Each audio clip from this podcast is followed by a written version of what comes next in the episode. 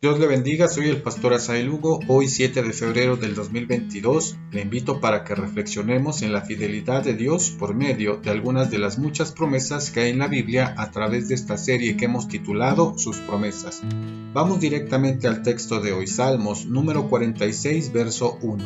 Dice la Biblia, Dios es nuestro amparo y fortaleza, nuestro pronto auxilio en las tribulaciones. Reina Valera 60. Otra versión del mismo pasaje dice, Dios es nuestro refugio y fortaleza, Él siempre está dispuesto a ayudarnos en los momentos difíciles. Palabra de Dios para todos.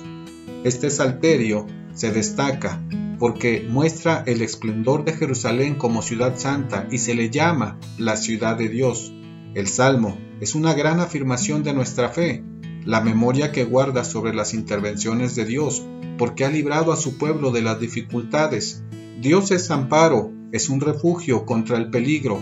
Hay un mensaje central en este salmo. El Señor es nuestro refugio y fortaleza.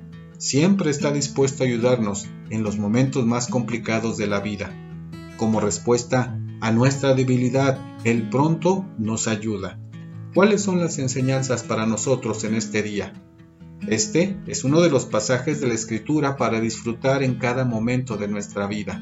Es un refugio donde podemos estar seguros. Su misma presencia es el lugar donde podemos vivir. Una fortaleza representa al mismo tiempo la capacidad y la solvencia de Dios para sostenernos.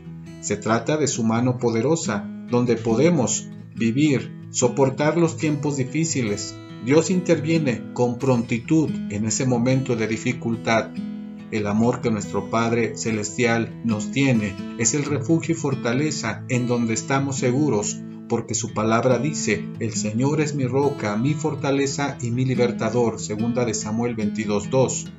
Mañana, dediquemos un tiempo para seguir meditando en su palabra y conociendo sus promesas. Dios le bendiga.